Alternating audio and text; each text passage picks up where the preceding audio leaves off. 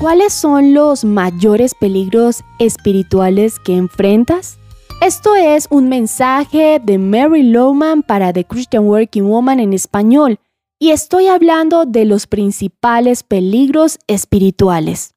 En el episodio de ayer hablamos del peligro que es la autosuficiencia.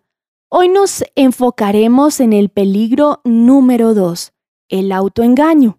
En alguna ocasión mi pastor nos dijo, el problema con el autoengaño es que no sabemos cuándo estamos engañados. Y bueno, quizás me dirás, eso es evidente, pero la mayoría de nosotros no nos damos cuenta de ello pues si lo supiéramos ya no estaríamos engañados.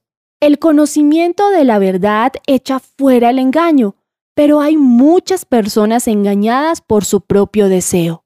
No quieren enfrentar la verdad y ver las cosas como en realidad son, y permanecen engañados a propósito.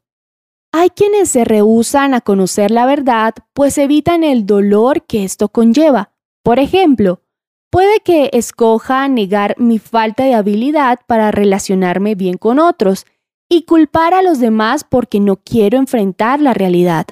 Pero la verdad es que deseo evitar reconocer que tengo un problema. Y claro, entre más persisto en mi autoengaño, el problema no mejora, solo empeora. Lo único que me puede librar de dicho problema es la verdad pero yo debo enfrentarla y responder de la manera más apropiada. Otros son engañados porque no conocen la verdad que podría librarlos del autoengaño. Pablo escribió a la iglesia en Éfeso, que nadie los engañe con argumentaciones vanas, porque por esto viene el castigo de Dios sobre los que viven en desobediencia. Y bueno, ¿Cómo sabes entonces si vives en la verdad o si estás engañado?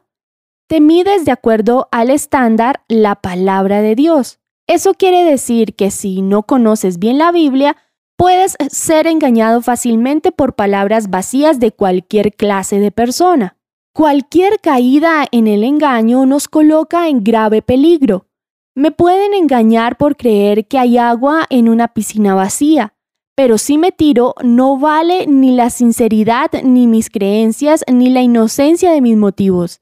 Ninguno va a evitar mi muerte, ¿verdad? Y hoy, ¿qué peligros enfrentas por tu engaño? ¿Estás inmerso en algún autoengaño?